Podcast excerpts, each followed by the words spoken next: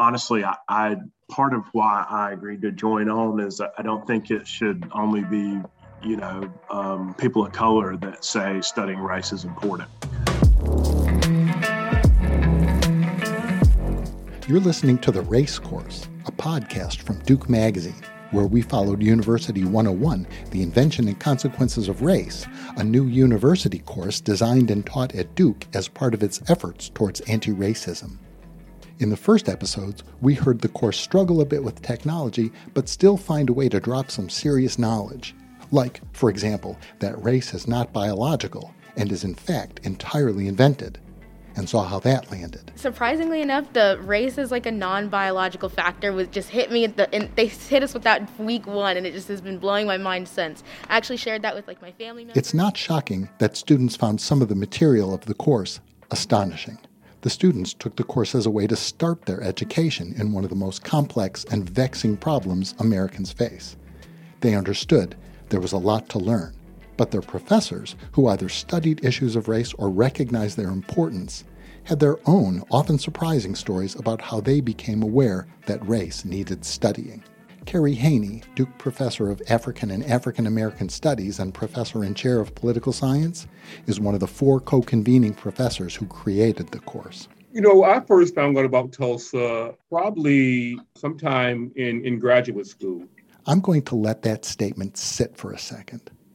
Kerry Haynie, a tenured professor who has co chaired Duke's Center for the Study of Race, Ethnicity, and Gender in the Social Sciences, who helped establish the Duke Council on Race and Ethnicity, did not learn about the Tulsa Race Massacre of 1921 until graduate school.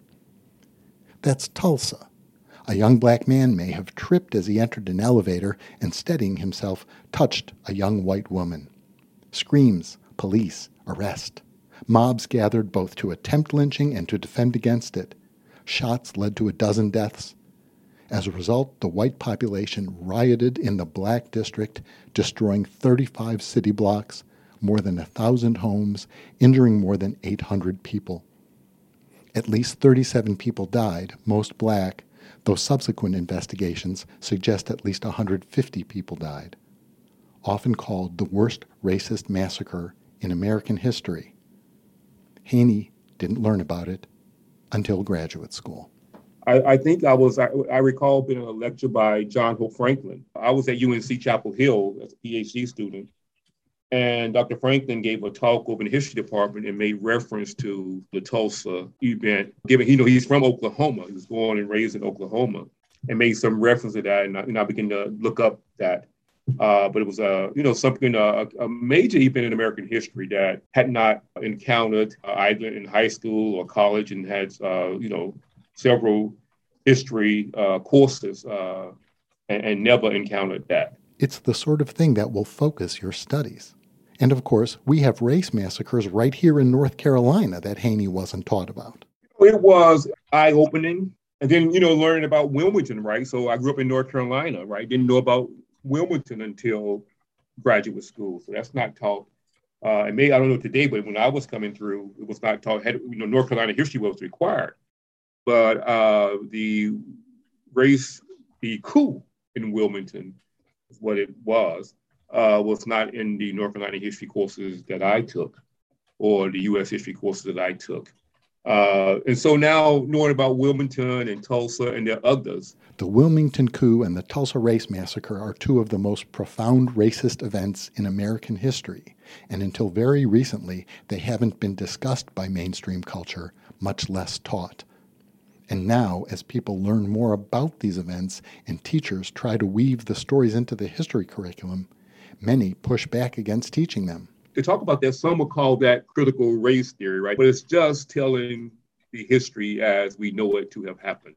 And then think about one more step down the long road to this course. The experience of rising awareness to the incompleteness of American education on the topic of race has been part of every one of the professor's journeys. Aimee Kwon, Associate Professor in the Department of Asian and Middle Eastern Studies, with many co appointments, actually didn't learn about Tulsa until she was out of graduate school. And so it's really been uh, eye-opening for me. I mean, I grew up in the uh, in the South myself, but I just, you know, I didn't learn a lot of this. unfortunately, even though we are at the epicenter of these racial tensions, right? Um, and it's not an accident that we weren't taught these histories, right? The kind of crisis we're having over so-called critical race theory, which you know they um, the detractors simply can't even define. And we had an amazing session on it that clarified it for our students what is going on on this national scale.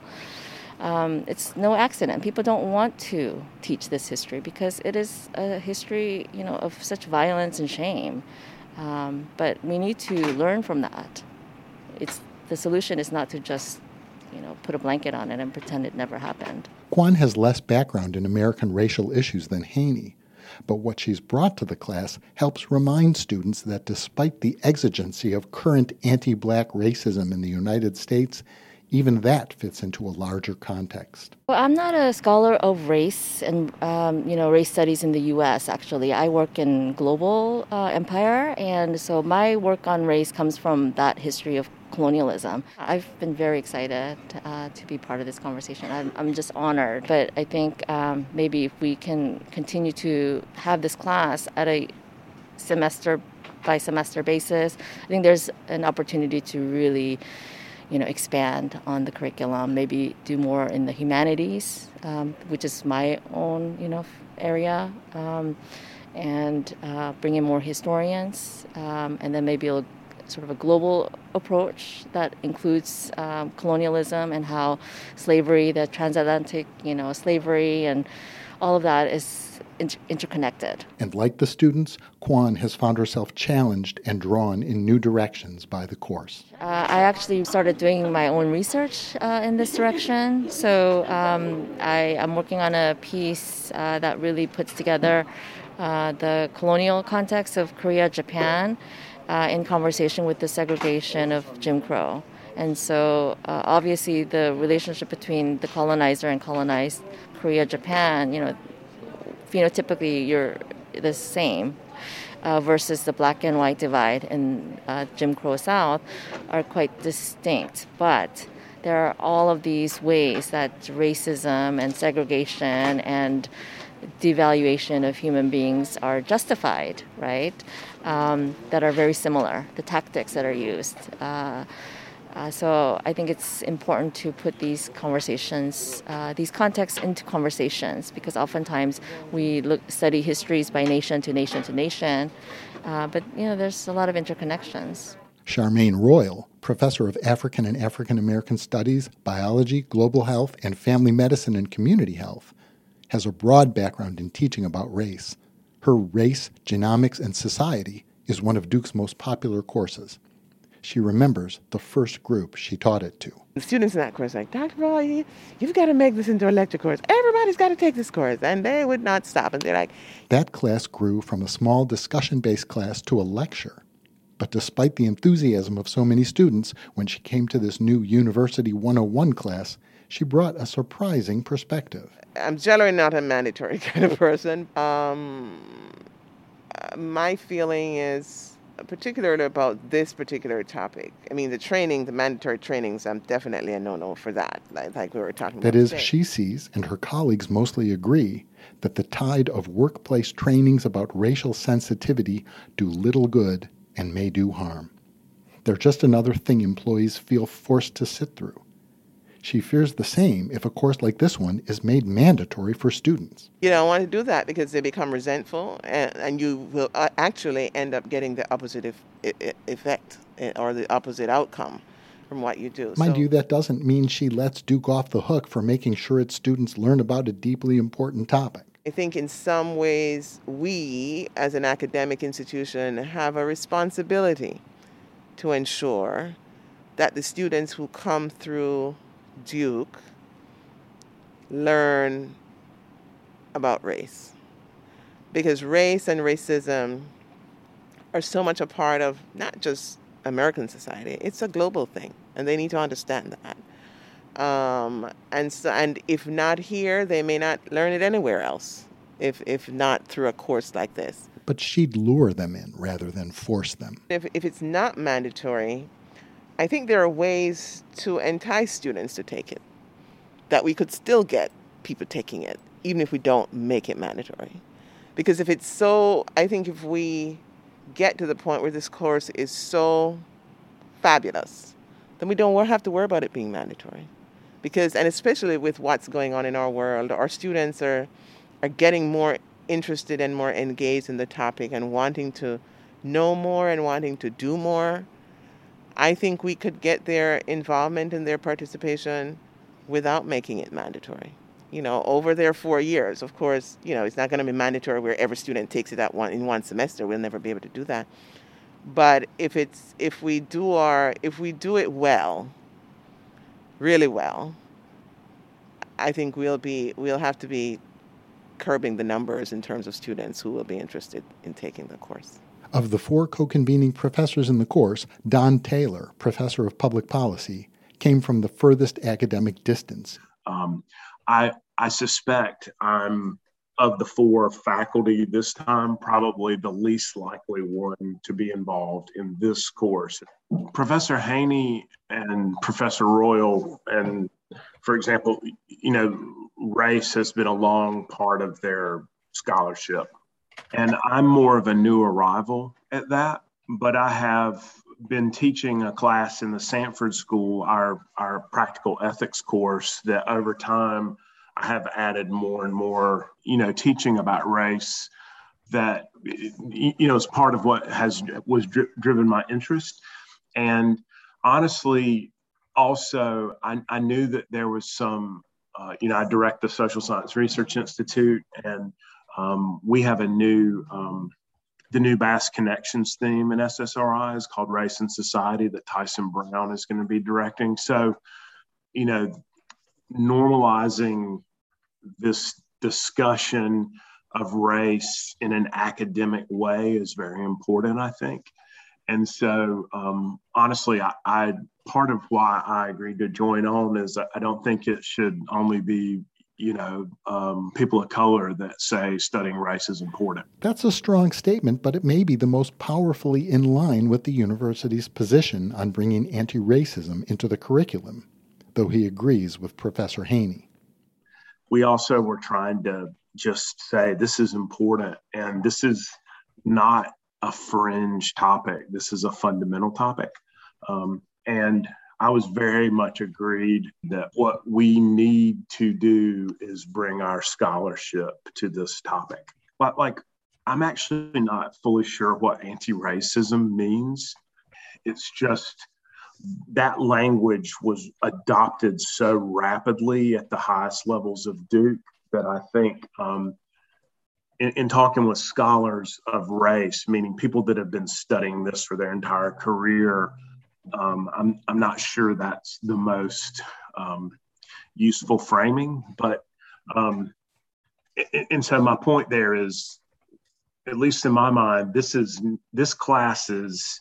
I mean, if it has an effect of reducing racism, I'm glad for that.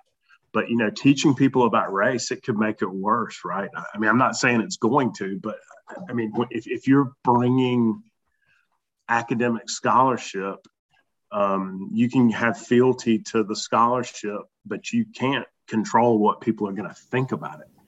That let the chips fall where they may attitude is part of the honesty he brought to the course.